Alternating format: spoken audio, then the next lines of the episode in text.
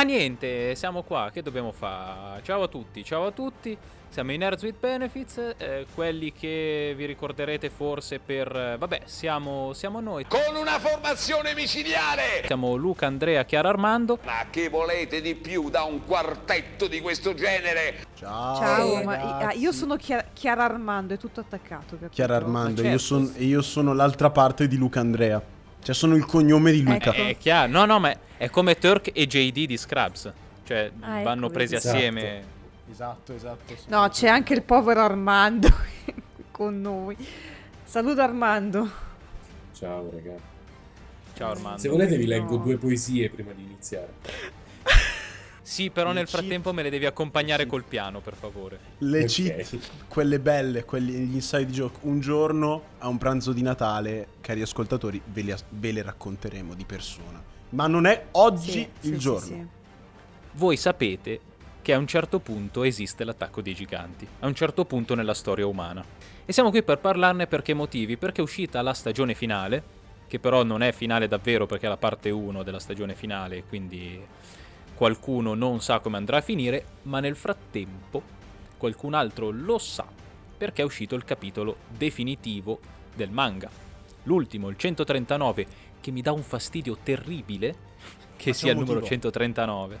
C'è un motivo perché Isayama è un pazzo. È, è un moti- C'è il motivo per cui il, il manga è arrivato al capitolo 139 e non si è interrotto con il 138 che era, ok, in medias res, però così. 139 è l'unione di 13 e 9, ovvero 13 gli anni che vivono i giganti shifters, ovvero i 9 giganti, e 9 il numero dei giganti che possono cambiare. Prima di dare altre, altre info, facciamo un piccolo disclaimer. In questo podcast ci saranno per una prima parte spoiler fino alla fine della quarta stagione, appunto, quella che a oggi è uscita. Poi magari verso la fine invece vi avviseremo prima. Ci saranno spoiler invece del manga, quindi quello che ancora nell'anime non è arrivato. Però vi avvisiamo, non vi preoccupate. Tra l'altro stavo controllando perché eh, non lo sapevo, ma mi sono, sono andata a cercare. L'attacco dei giganti è uno degli, degli show più guardati negli Stati Uniti in questi giorni, cioè nelle settimane passate. Non uno degli anime, uno degli show in generale. Ma io in realtà darò un- un'opinione, nel senso, ho notato, eh, io ricordo ehm, l'attacco dei giganti perché vicino all'ambito cosplay fece veramente il botto appena uscì, insomma, ormai quasi dieci anni fa, forse leggermente più, più- più tardi per quanto riguarda l'anime. E poi l'avevo rimosso completamente, a me non, mai, non mi ha mai neanche incuriosito, però l'avevo rimosso. E invece adesso un sacco di gente che tendenzialmente non segue eh, il mondo anime o manga o quello che è, la- lo sta seguendo probabilmente per eh, la sua disponibilità su, su Amazon Prime, se non sbaglio. Ma anche su Netflix, Netflix. eh, ci sono forse Ecco, solo le prime due Netflix. stagioni. Quindi anche in Italia sto notando che ha avuto un, un boom immediato. Purtroppo non abbiamo dati alla mano per poterlo verificare, però mh, il, il passaparola lo sta facendo ritornare, probabilmente complici anche eh, novità, nuove stagioni, quello che è. È comunque molto avvincente perché eh, i giganti sono proprio un, un mistero, no? Mm, perché sì, mangiano gli umani, ma non è che li mangiano perché eh, se ne nutrono, nel senso che poi, eh, scusate, spero che non stiate mangiando, però poi li vomitano. Eh, quindi di fatto non, perché li mangiano? Non si sa, da dove vengono, non si capisce. Eh, quindi effettivamente dici, ma perché questi qua arrivano e mangiano gli umani se poi eh, non li nutre? Prima cosa. Seconda cosa, questi qua no- sono stupidi. Perché? Per- cioè, eh, vogliono male, non sono nemmeno capaci di volere male, sembrano inconsapevoli. Eh, quindi sono proprio un mistero. Mm. E tu vuoi vedere perché ci sono, no? E, e in effetti poi si scopre, ma infatti arriviamo magari un attimino alla, cosa dite, alla ciccia della Esatto, quarta stagione. È il ecco. momento, è il momento. Esatto. Direi di partire appunto da un topic della season 4, perché alla fine abbiamo appurato la, la nascita, la crescita e la corsa dei giganti. Un saluto alla Mellin che ci segue sempre. c'è un cambio non da poco a livello proprio tematico all'interno dell'attacco dei giganti. Cambio tematico che secondo me comincia già a arrivare da un certo punto in poi della terza season. Si passa Sì. da uno shonen eh, ammazzo tutti i giganti a qualcosa che tende al seinen. Io non sono molto esperto di generi eh, manga, poi i giapponesi si sa apprezzano dare un'etichetta a tutto quello che creano, quindi non sono ben sicuro che si possa già definire seinen, ma per le mie risicatissime conoscenze in materia posso già dire che diventa qualcosa di più maturo, avvicinandosi a tematiche sulla fantapolitica, eh, so- sociale, società, quindi guerra e amplia le proprie Anche razzismo. eh, razzismo, poi. assolutamente, esatto, esatto, esatto, era, era per fare tutto un po' più stretto. E quindi, oltre ad ampliare le proprie tematiche, amplia anche il mondo in cui Attack on Titan vive e prolifera. Perché se all'inizio delle stagioni noi siamo confinati in un punto di vista abbastanza stretto e il topic della serie ri- gira tutto attorno a ma chi sono queste persone grandi? Diventa poi un cosa c'è al di là del mare e poi un e non si capisce più niente e diventa tutto un bel casino, arrivano tonnellate di informazioni ed è lì che Attack on Titan secondo me brilla e splende, perché se all'inizio era un'intuizione buona, poi diventa un, un buono show di intrattenimento e alla fine diventa qualcosa di più eh, proprio, qualcosa che ha una sua identità molto, molto ben definita. E secondo me tutto questo arriva nella quarta stagione, quarta barra terza stagione. Che poi ci siano scelte un po' fatte brutte, un po' sbagliate oppure non particolarmente apprezzate, lì sta al singolo ehm, viewer, al singolo spettatore. E direi che da qua si può partire. Cioè, siccome bene o male sappiamo che cosa è successo nella quarta stagione, ovvero ora sappiamo che c'è Marle, questo stato che sta letteralmente vincendo ogni guerra grazie al potere dei giganti, che appunto controlla i nove shifters, quasi tutti i nove shifters, perché alcuni sono stati fregati per vie traverse da o Eren o suo padre Grisha, non la pasta, il, il- la- il gigante. Un saluto a tutti i romani. Uccidi ogni volta. Oggi non faccio cosa. ridere, oggi non faccio ridere, incredibile, ho visto LOL io sto e ho ridendo. perso qualsiasi abilità di far ridere. No, è che ti sei abituato a loro. Eh, esatto, esatto. E, e quindi arriviamo a questo stato militari- profondamente militarizzato che sta vincendo qualsiasi guerra e che sta letteralmente estendendo il proprio dominio su tutto il mondo conosciuto. Ma ci sono un po' di, di problemi, un po' di comunque tematiche legate al razzismo e ehm, questa famiglia, ovvero i Taibur che, vog- che tengono l'ordine in mano, e tutto un bel casino, tutto un sacco di robe. E poi si arriva alla guerra si arriva alla guerra, La guerra! La guerra più totale! che è quello che Sì. fondamentalmente succede di grosso nella quarta stagione. Io qua lascerei la Sì, parola sì, a qualcun altro perché qui cominciano le, eh, le, mh, le- le divisioni. Perché a me, posso dirlo, sarò la pars costruens Mhm. questa volta perché a me Attack on Titan è piaciuto. Io non sono una persona ipercritica di mio e non sto dicendo che i miei colleghi qui presenti o non qui presenti lo siano. Cioè, non- ovviamente non è una. Non è una. Non è nel senso, non nel senso cattivo. Non sto dicendo nel senso cattivo, è questo che voglio dire. A me è È un piaciuto. fatto. A me è piaciuto. Però lascio la parola agli squali, cioè ai, ai- ai- alle persone meravigliose che sono i miei amici. Luca e Chiara. È il mio prego. momento, sì! No, no, no, No, io no, sono ma- qua per dire una cosa. No, Chiara, vorrei far parlare te in realtà, perché so che hai da dire su questa quarta stagione. Troppo, sì. Eh, allora, io non... nel senso, ah, ah, mi è piaciuto tanto eh, come, come anime. Nella sua totalità è una storia molto bella. Eh, il problema è che a partire dalla... già un po' nella terza, ma dalla quarta stagione è una storia bella che viene raccontata male. Cioè, mi spiego. La questione è che eh, le cose vengono spiegate male. Come, avre- come tutti hanno capito, una- è un, un mondo, tutta- ci sono delle vicende molto complesse in cui ci sono in gioco tanti personaggi, veramente tanti. Perché all'inizio sì, ehm, il tutto viene introdotto bene perché prima conosciamo Eren e i suoi amici e poi man mano i vari personaggi del corpo di ricerca, poi si estende alla, classi- alla classe politica appunto della, della cittadina chiusa nelle mura, eccetera. Il problema è che nella quarta stagione, da quello che poteva essere la società, la politica di, un, di una città, ti vengono buttate addosso miriadi di informazioni senza avvisare. Cioè, eh, tu ti trovi all'improvviso in un mondo grandissimo, con un sacco di personaggi, eh, delle questioni complicate, perché mm, per esempio il dettaglio del fatto che ci sono i marleiani e ci sono gli eldiani che vivono nel, diciamo, nel, nello stesso stato, nello stesso posto. Io facevo fatica a capire sta cosa perché... Però anche tutta sta questione qua, no? Appunto, io ho stretto, ma già così, io ho fatto fatica a capire tutte queste cose.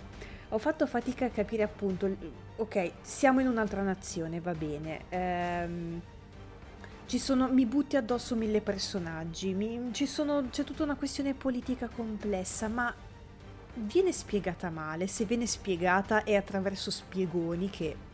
E dai. Che noi odiamo tutti quanti. Sì, ma eh, non è una questione di, di odio nostro, no? Che non si fa. non si fa nella, proprio nell'arte del narrare non si fanno gli spiegoni Chiara no? io ti sto immaginando eh, non so se avete presente su Guitar Hero 3. Ti sto immaginando con le dita in fiamme. in questo più momento. o meno, più o meno. Su Guitar Hero 3, quando uno fa una serie di note senza sbagliare mai, a un certo punto gli vanno le dita in fiamme, no? C'è questa cosa bellissima che fa capire quanto uno è forte, figo e skillato. E in questo momento, Chiara, ti sto immaginando così. è ora che c'è... In Scusate. ultra istinto. Bello, mi piace. Incredibile. Ma anche perché appunto eh, si, viene introdotta anche questa famiglia che ha eh, un grosso potere a Marley, ma eh, praticamente a malapena ti viene introdotta e già è sparita, già non c'è più, già non si capisce dove... Ma ehm, scusate, ma non si fa così. Perché mi devi introdurre un altro elemento che io non ho il tempo di assaporare nemmeno? anche il personaggio, per esempio, di Yelena, tipo come si, Yelena. si chiama Yelena? Yelena. Ecco. È un personaggio interessante, ma non gli danno il tempo, non ti danno il tempo di affezionarti, di affezionarti ai personaggi, alla vicenda, no? Mi intrometto per... un attimo e per, per supportarti in questa cosa. Purtroppo l'autore ha una fissa col numero 9. È una cosa che si collega a, quello che dicevi prima. È Dante. Eh sì, sì ha questa fissa della numerologia e fa questo brutto scherzo di inserire le persone a 3 a 3 per arrivare a 9. E ogni volta, in linea di massima, mantiene questa forte numerologia che non permette di capire fino in fondo tutti i personaggi, perché non abbiamo un super approfondimento di tutti, non abbiamo possibilità di affezionarci agli ultimi personaggi inseriti e mannaggia lui, ne inserisce fino alla fine di nuovi. E quindi diventa molto pesante, secondo me, da questo punto di vista, seguirlo a volte, seguire tutti, tutte le vicende e tutti i pensieri, tutti i personaggi. Complice il fatto, questo credo che sia indiscutibile, che lui non sa disegnare e che le divise militari che giustamente devono uniformare da quel punto di vista le persone non aiutano a farmeli distinguere ecco facilmente tutti quanti. Scendo anch'io un attimino in campo per, per una roba così perché vorrei dire anch'io la mia. Allora, sul fattore grafico sono assolutamente d'accordo. Perché Isayama è molto bravo nelle tavole in cui magari deve esprimere un sentimento e basta. Tipo profonda rabbia o tristezza o depressione. Ci sono certe tavole che sono spaventose per la cura dei dettagli. Quando prendi un soggetto unico, dà il meglio di sé quando ci sono scene con più personaggi nella, nel singolo, nella singola vignetta, comincia già non a non capirsi più nulla come per un altro signor mangaka tipo signor Araki se ci stai seguendo, ma a perdere di definizione. Per esempio i fondali mancano sempre un po'. Per quanto riguarda la questione dei personaggi, è vero, ci sono personaggi sacrificatissimi e che, a cui tu puoi non puoi piangere se muoiono. Ci sono tanti personaggi che vengono sacrificati. Il character design forse non è dei più memorabili, perché tanti personaggi secondari finiscono per sovrapporsi. Io stesso nel manga all'inizio facevo fatica a distinguere Yelena da Armin. Per quanto riguarda Sì. invece l'in- il fatto di, di introdurre personaggi nuovi e interessanti, ce la fa fino a un certo punto, perché nella quarta arriviamo all'introduzione fondamentalmente, io ti, ti direi tre personaggi davvero importanti che dureranno, perché sennò ci sarebbero anche Willy o Vili, non si sa come si chiama, Tybur, c'è Magath, Nella quarta importano Falco, Gabi e... Falco, Gabi e Yelena. Ora, Esatto. sono tutti e tre, fanno tutti e tre il loro compito, perché pur essendo entrati tardi, io che ho letto il manga posso dirvi che, bene o male, tutti e tre hanno il loro momento di spotlight. Ma ve ne salvo due. Falco perché alla fine, e non, non scendo negli spoiler, è un personaggio che alla- si, secondo me è ben definito e che assomiglia un po' ad Armin, voglio dire, per alcune cose. Non Sì, così geniale, sì, sì. ma ha la stessa speranza di Armin ed è un po' più verosimile secondo me. Cioè è anche un po' in balia degli eventi, si fa un po' trasportare da roba che è effettivamente enorme come la guerra. Non possono essere tutti protagonisti. Ok che è un anime, ma santo cielo, sfido chiunque civile a prendere così tante iniziative in un contesto così grande. Se sei anche il più, il più soldato dei soldati, finirai un pochettino in balia degli eventi, soprattutto se sei una recluta e neanche un vero, uffici- vero e proprio ufficiale. Quindi Falco, anche per certe dinamiche con suo fratello, lo salvo. Salvo Yelena perché è un personaggio interessantissimo, forse nell'anime che mi sono fermato abbastanza presto a guardare per eh, eh, sbarcare sulla sponda manga. È, forse non ha, non ha avuto tutta la giustizia che meritava, però posso dirvi che nel manga ne pensa una peggio del diavolo. Cioè, fino a un certo punto è lei che sembra tenere il gioco per le palle, poi verrà spodestata e non vi dico come. Quella che francamente non mi piace perché Isayama era, era- ovviamente è partito con l'intento di crearla come il, il primo Eren, ma che alla fine rimane il- l'Eren de- anche della fine, come si scoprirà poi, è Gabi. Che alla fine rimane troppo simile a Eren, ma declinata nel, sbagli- nel modo sbagliato. Cioè, piena di rabbia, ingiustamente non lucida, odiosa, odioso come personaggio. E Sì. se Isayama mi venisse a spiegare nel suo fluentissimo giapponese che l'ha creata apposta perché il pubblico la volesse morta, allora gli stringerei la mano perché ce l'ha fatta. Ma se mi vengono a dire, eh no, ma non l'hai capita, io dico, vabbè, fra, fa- guardati il tuo anime, io mi guardo il mio, perché a me davvero, Gabi, mi sembra un personaggio un po' incompleto. Ok, alla fine dovrebbe maturare, però è abbastanza compresso il tempo di maturazione, quindi ti rimane un po' rasciata come impressione. È palesemente lì per essere elemento di disturbo perché è una bambina indottrinata, rompipalle, convintissima del suo razzismo. Punto. Se non è così, ha sbagliato Isayama a scriverla, perché è l'unico- l'unica cosa che passa. ha un confronto con una persona che ha, ha vissuto praticamente la sua stessa cosa, no? E nonostante ciò va avanti con il suo razzismo senza capire che tra lei e appunto questi mostri, come li chiama lei, non c'è differenza. È quello che mi lascia così, cioè che è un atteggiamento che mi posso aspettare da una persona vecchia, no? Però qua io ti dico, è una costruzione di personaggio abbastanza coerente. Per dire, Gabi è stata indottrinata, è razzista, è una militare, per quanto giovane, e quindi abituata all'obbedienza agli ordini ha una visione sola. Con questo non se la prendano i militari in ascolto, ma non credo che conti l'opinione di tutti all'interno di un plotone, nel senso, eh, se no, se no ognuno fa quello che vuole e la guerra la vinciamo dopo domani, cioè mai. Quindi credo che Gabi sia costruita bene, tra molte virgolette, perché è costruita così e questo fa. Mm-mm. Io cioè, mi auguro che la spiegazione sia questa, perché è certo che è insopportabile, è odiosa. E, e ammazza persone e fa dei danni incalcolabili e anche sul finale, che adesso non sto qua a spoilerare eccetera, non è che si renda d'aiuto nella maniera più simpatica del mondo. Cioè non è che dici ah ok ho cambiato idea, vi do una mano, faccio tutto io, ma manco per niente, rimane scema e, e razzista, che poi sono un po' sinonimi, quindi andiamo avanti. In effetti. E no, quindi a livello di appunto, dicevo, storia raccontata male è un po' questo.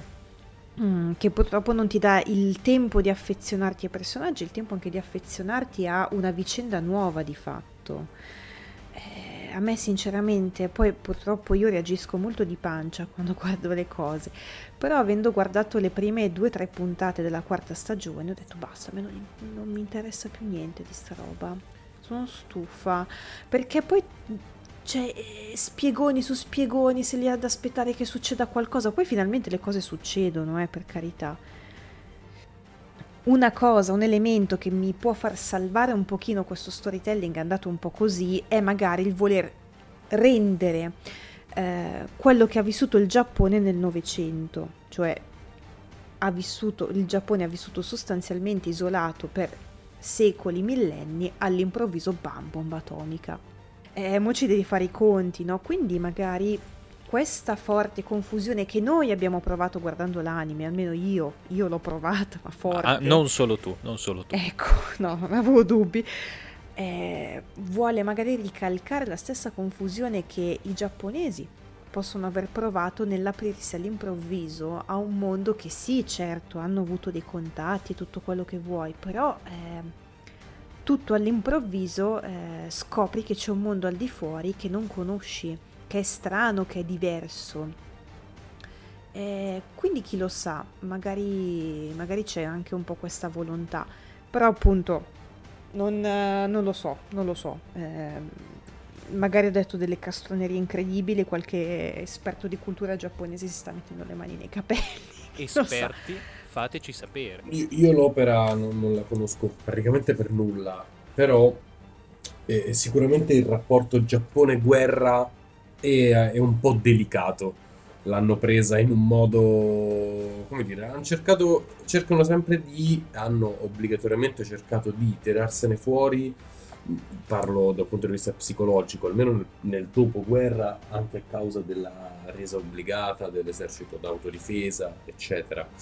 Però c'è da dire che prima della guerra, che purtroppo per loro, in realtà purtroppo per l'intera umanità, si è conclusa in quella maniera, eh, insomma, loro ci hanno dato dentro, ma non negli anni della guerra, dal 1905, dopo la battaglia con la, con la Russia, che hanno iniziato a darci dentro. Quindi eh, non la vedrei troppo su questo punto di eh, giapponesi poverini, anche perché, cioè, come loro si pensano, perché in realtà loro non si pensano poi così tanto. Eh, è un po' è veramente tanto tanto tanto complicato il loro concetto di guerra. Tanto che infatti mm. quest'idea potrebbe avere un, un, giusta come dire può essere una, un'ottima interpretazione perché un, è un concetto veramente distorto distorto riguardo al nostro che insomma guerre l'ultima non è che sia proprio bene e, e, gli effetti li, li sentiamo ancora oggi. Tutte le ultime nostre non sono andate bene eh già. Io più che altro a questo punto volevo dirvi che ehm, voi vi ricordate che abbiamo ormai istituito da tempo, due puntate, da tempo dicevo, una serie di, di, momenti per le nostre puntate. Voi sapete, allora c'è il momento in cui facciamo le ronde padane, queste cose. C'è anche il momento per no. le telefonate del pubblico. Io non so adesso se abbiamo per esempio una chiamata in arrivo. Dalla regia ci risulta, ci risulta di sì, eh? Pronto? Pronto? Pronto, pronto. Pronto, salve, pronto, salve, buongiorno. Parlo con l'ufficio reclami? No. No. Pronto? Regia. No, regia c'è Cosa avete mandato? Pronto? No, no, no, no, che reclami? No, no lei volevo comunicare che devo segnalare un reclamo. Che... Pronto? Pa- parli, per Dio, parli! Niente, non posso parlare. Pronto? Pronto? Pronto, salve, finalmente parlo con qualcuno che insomma mi sa dare una risposta. Parlo con l'ufficio reclami che devo da reclamare una cosa che ho comprato l'altro ieri e mi hanno detto chiami a questo numero e io sto a chiamare. Non è l'ufficio reclami questo. Però se vuole può reclamare Come lo stesso.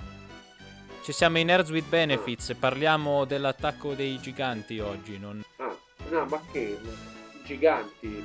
Oh, io sono Artino, eh, 1,83 m, però gigante, non ero un ragazzino, un po'.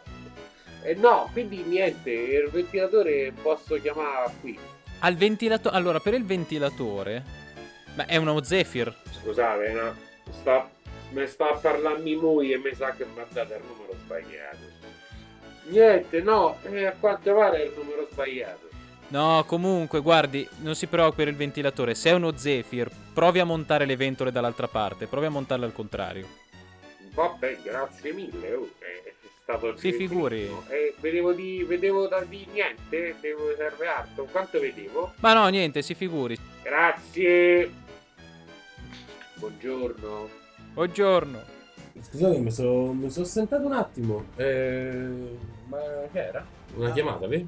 Sì, ma eh, aveva un problema con un ventilatore. E che c'entriamo noi con il ventilatore? Vabbè, ma io sfrutterei allora questo, questo- queste pale per far partire la, la parte spoiler. Spoilerone sulla stagione finale, direi tutta. Vai, Sì, bom sì, bom sì, bom. Premetto che non ho letto il manga, i miei colleghi mi hanno raccontato come finisce, me lo sono fatto spoilerare per farvi capire di qua- quanto poco me ne freghi di sta roba. Minchia. No, scherzo, no- non è vero, però... mm, non è vero, non me ne frega così poco, però insomma... Comunque, eh, diciamo, cosa ho da reclamare del finale finale? In verità, per come mi è stato raccontato, niente, se devo essere sincera, perché ehm, secondo me è un degno finale. Poi, non avendolo letto, mi è stato solo detto quello che succede, ehm, dipende poi come succede, come vengono raccontate le cose sempre. Probabilmente mi incazzerò ancora di più quando vedrò l'anime.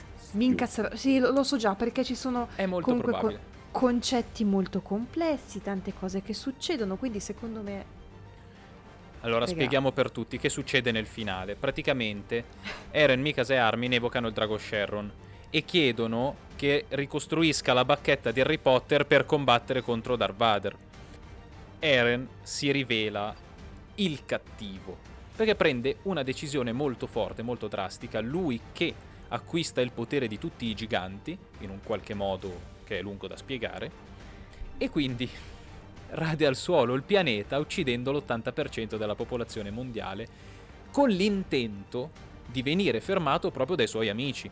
Trovo che il finale sia adatto, però che prenda questa svolta aggressiva e che nel finale gli Eldiani decidano di istituire una dittatura militare per difendersi e o attaccare la restante popolazione sopravvissuta all'attacco di Eren, insomma non mi è andato troppo giù, perché quello che dicevi prima Armando della guerra dei giapponesi, ecco, non so se questa cosa si possa collegare, però io personalmente, e qua poi mi taccio, l'ho vissuta male, questa svolta, lo dico, fascista, della, Eh. della popolazione eldiana finale. Eh, il fatto è che purtroppo temo che cioè, non sia tanto una morale, ma semplicemente una rappresentazione di quello che succede nel mondo reale. Ma è, è anzi una cosa che ti dico, io apprezzo molto perché, cioè, ovvio, sono belle le cose che ti insegnano qualcosa di bello, no? Che, che ripetizione, vabbè. Però di fatto, cioè, sono belle anche le cose che ti rappresentano la realtà. Secondo me l'attacco dei giganti fa questo. Anche in questa svolta, cioè, non so, eh, ho visto sul web tanti che hanno paragonato Eren a Hitler. Secondo me non ha torto comunque. eh. Non sono d'accordo io in questo caso. No, poi certo adesso alla luce di tutto quanto alla fine, ok, tenendo conto di solamente le cose che sono accadute nell'anime, eh, al di là di questo, che sennò appunto adesso non ci soffermiamo troppo, però effettivamente l'attacco dei giganti è qualcosa che vuole rappresentare la realtà anche della guerra, no? Questo fatto che non lo so, non, non- non c'è tempo per, per l'amore, non c'è tempo per la romance. A parte alla fine, occhiolino. Però, regà, c'è tempo per la Roma, eh. Ma magica. Per la magica c'è sempre tempo. Cioè, non so anche tipo un rapporto che, mannaggia, mannaggia Bubba, sarebbe stato bellissimo. Ymir e Historia, no? Eh, si risolve tutto con una lettera e questa è una cosa molto reale, no? Di un prigioniero di guerra che viene portato via e non vede più l'amata. Quindi effettivamente è un epilogo che sì, eh, è crudele, eh, fa paura, è brutto, però purtroppo ha senso. Purtroppo. Eh, sì. Io capisco, però tutte le storie ti portano una morale dietro. E anche se non vuoi metterci una morale, una morale c'è sempre. Cioè, come dire, questa storia non vuole portare un punto di vista. Beh, ma un punto di vista c'è per forza. Eh, ma qua il punto di vista può essere il mondo fa schifo. Beh, sì, ma il mondo faceva schifo anche senza farmi, farmi vedere che nessuno ha capito niente là dentro. Perché il punto è che un sacco di discorsi portano avanti la psicologia di tanti personaggi che dovrebbero capire, e invece non Mm. lo fanno. ok, su questo sì, ti do più ragione, sì. Cioè, nel senso, l'intera popolazione eldiana, dopo tutto quello che è accaduto, non dovrebbe avere voglia di ammazzare l'intero pianeta. Perché è proprio quello che li ha portati ad essere eh, ghettizzati, esclusi, mangiati dai giganti e tutto quanto. E invece lo fa. L'unico a dimostrarsi intelligente davvero è Armin, che dice quella frase, ma poi dice comunque, certo, Eren, hai commesso degli errori, certo, 6 milioni, Eren. Però, nel senso, Certo, Eren, però li mortacci due. eh, esatto, E sono veramente tanti. C'è da Eh. considerare però che gli Eldiani non ricordano quello che è successo. Non ricor- nessuno ricorda il passato vero, di- effettivo di Eldia, quindi nessuno ha materialmente... eh, è materialmente cosciente del peso della storia che hanno sulle spalle. questo è un buco che non riesco a digerire. Sì, cioè rimane... Allora, ciò che rimane dell'attacco dei giganti dopo il finale è un mondo estremamente crudo, ma penso che Isayama ti dicesse che... Penso che Isayama volesse dire esattamente questo, nel senso che la guerra esiste, esisterà sempre e non per questo abbiamo... Non abbiamo salvato il mondo. È un po' un finale che non è un finale. Risolve la questione di Eren, risolve l'ideologia di Eren, si chiude con la morte del protagonista, ma non vuole lasciare un mondo in cui tutti possono essere felici e contenti, lascia un mondo in cui sarà difficile arrivare a una pace, però la speranza è incarnata da quelli che hanno visto Eren morire, quelli che sono riusciti a sono riusciti a sopravvivere alla battaglia e che sono gli artefici di nuova di questo nuovo status quo. Il problema che rimane di fondo è che l'uomo fondamentalmente non cambia, anche quando ci sono i marleiani che non si fidano degli eldiani, anche se ormai la Allusigenia. la lussigenia, grazie mille. Quando la lussigenia ormai si è dissolta, è stata bruciata, non, non si fidano ancora che i Marley, gli Eldiani siano finalmente stati liberati dal fardello di essere dei giganti potenziali. Quindi Isayama fondamentalmente ci dice che non c'è un lieto fine vero e proprio. Certo, dà, dà fastidio, ti lascia l'amaro in bocca perché senti questa risoluzione che non è una risoluzione, ma forse il punto è che il punto è proprio sulla fine di Eren e sul, sul suo piano. Non è una risoluzione del mondo, è la storia che si chiude, ma il mondo va avanti. In modo brutto, pessimistico, neanche a me è piaciuto, perché sentire che gli Jägeristi ormai avevano preso il potere e che stavano tirando su un esercito enorme da rilasciare tutto contro i pochi superstiti del boato della terra mi ha fatto accapponare la pelle. E allo stesso tempo non credo che in un ipotetico epilogo tutta la task force, chiamiamola così, di Eldiani che sono riusciti a sopravvivere riuscirà a dare un utile manforte a Historia. Però è la possibilità che Isayama ti lascia lì. Quindi secondo me, per quanto crudo, il, il finale è corretto. Eh. Lascia l'amaro in bocca come ti lascia l'amaro in bocca il fatto che in fin dei conti dobbiamo chiudere un nodo della storia con un tema che Attack on Titan non tratta mai, se non declinato in pochi e anche divertenti se vogliamo, perché lo declina in molte gag momenti, che è l'amore. L'amore che abbiamo visto solo tra Historia e Ymir, che poteva essere buono come raffigurazione, una tematica però legata al personaggio e al dare spessore umano ai personaggi, non alla storia in sé per sé. Amore Sì. come la cotta di Rainer per eh, Historia, che mamma mia viene fuori anche nel 139 con Rainer che annusa la, la- la- la lettera di storia e dice oh Cosa? che bella la calligrafia di storia, incredibile. E anche qua salta fuori l'amore, ma non è amore, è, è- è infatuazione. Raga, è simpaggio questo. È eh, simpaggio, puro. esattamente. Isayama tratta l'amore in modo molto giapponese, in modo molto asiatico, ovvero quell'amore che non si vede, ma c'è. E non si sa perché c'è e quando viene fuori ti lascia mille domande. Ora contestualizzo. Quando, in fin dei conti, Armin, una volta ucciso Eren, si ricorda dei discorsoni che Eren ha fatto con lui per mezzo dei sentieri, quando Armin si ricorda che eh, Eren lo ha fatto con lui, ma l'ha fatto anche con tutti gli altri. Gli ha fatto un bel discorsone in cui spiegava il suo piano, spiegava le sue ragioni e tirava fuori un po' di umanità. Dopo capitoli e capitoli che non se ne vedeva più di questa umanità, finalmente Eren ammette di essere innamorato di Mikasa. E io qui ti dico: no, potevi risolvermelo in un altro modo. Cioè, non mi puoi tirar fuori il concetto amore così alla fine. E addirittura Eren, che ha preso, ok, una piega degli eventi incredibilmente cruda e crudele, non me lo puoi far dire. Eh no, però io sono innamorato di lei, non voglio che si metta con un'altra persona se muoio. E capisci che è sbagliato.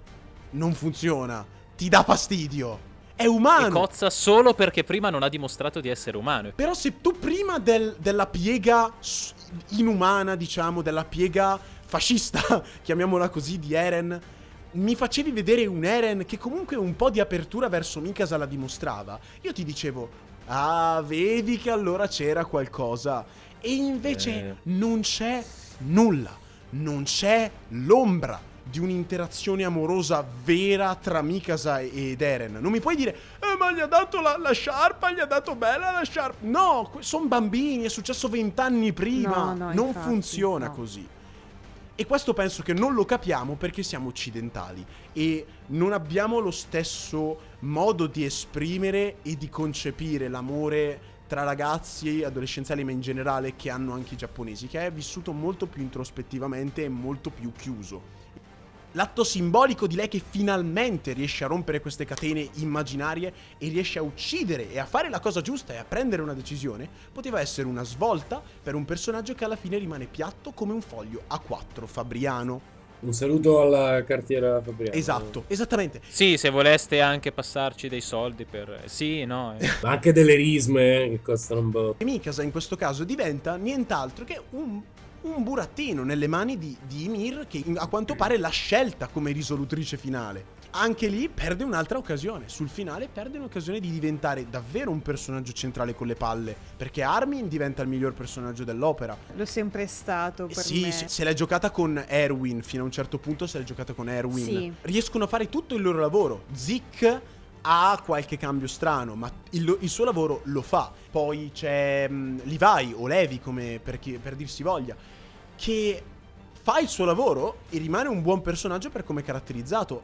Tanti altri dietro. Eren, secondo me, è un ottimo personaggio per come è scritto. Prenderà una svolta da villain e alla fine. Alla fine si, si lascerà ad andare a dire però sono un umano anch'io alla fine visto, cioè la mia idea è sbagliata, non è condivisibile, però è la mia idea. Ritorna tutto al concetto di libertà. Quello è un personaggio ben scritto. Mi avete fatto venire in mente una cosa che forse è il motivo per cui Isayama mi sta un po' sulle palle. Perché forse la morale non è né il fascio né la guerra. La morale è che per lui la libertà non esiste. Perché nessun personaggio è veramente libero finché non fa qualcosa di davvero brutto. Mentre io non sono di questo parere. E quindi non riesco ad accettare alcune sue scelte, che pure sono logiche e aderenti a una fetta di realtà. Perché, perché semplicemente la vedo diversamente da lui. Tu dici che è un po' determinista lui? È molto, è molto relativista come roba. Che voglio dire, ci sta. Sei libero, Luca. Sei libero di scegliere ciò che vuoi di quest'opera. Penso che Isayama ti darebbe una pacca sulla spalla, ti direbbe in giapponese, presumo, perché non penso parli l'italiano. Bravo, Luca, Oh. bravo.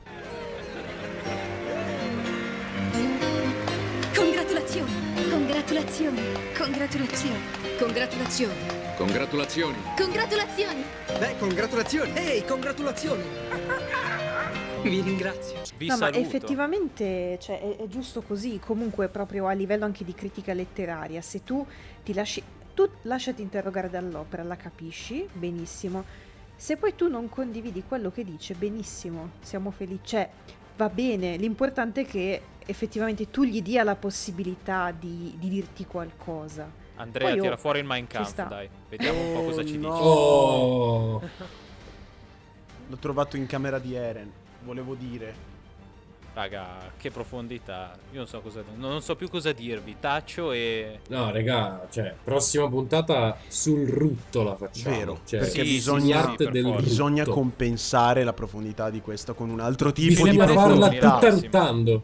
In ogni caso, ragazzi, siamo arrivati direi in chiusura e ci sarebbe stato da dire tantissimo su, questo, su quest'opera, c'è da dire tanto, ci sarebbe da discutere per ore, ma se volete potete trovare i- su internet tantissima roba, tantissime fonti, tantissime discussioni del buon Sabaku, Caverna di Platone, ragazzi, davvero ci sarebbe da stare ore e ore a parlare di questo, di questo manga che secondo me è una conferma de- comunque del suo valore.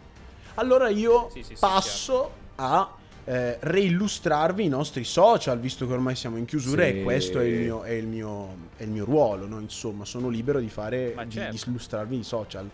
Ci trovate su Instagram su nerdsbenefits.rs. Sì, abbiamo cambiato il nome perché era troppo lungo e potrete leggere le nostre recensioni, vedere, le- ridere dei nostri meme, eh, eh, ascoltarmi urlare perché la, la Nintendo sbaglia tutti i direct, anche quello sugli indie, ragazzi.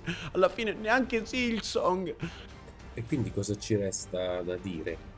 Ci resta da offrire il nostro cuore e andare avanti a combattere. Tatakai, Tatakai.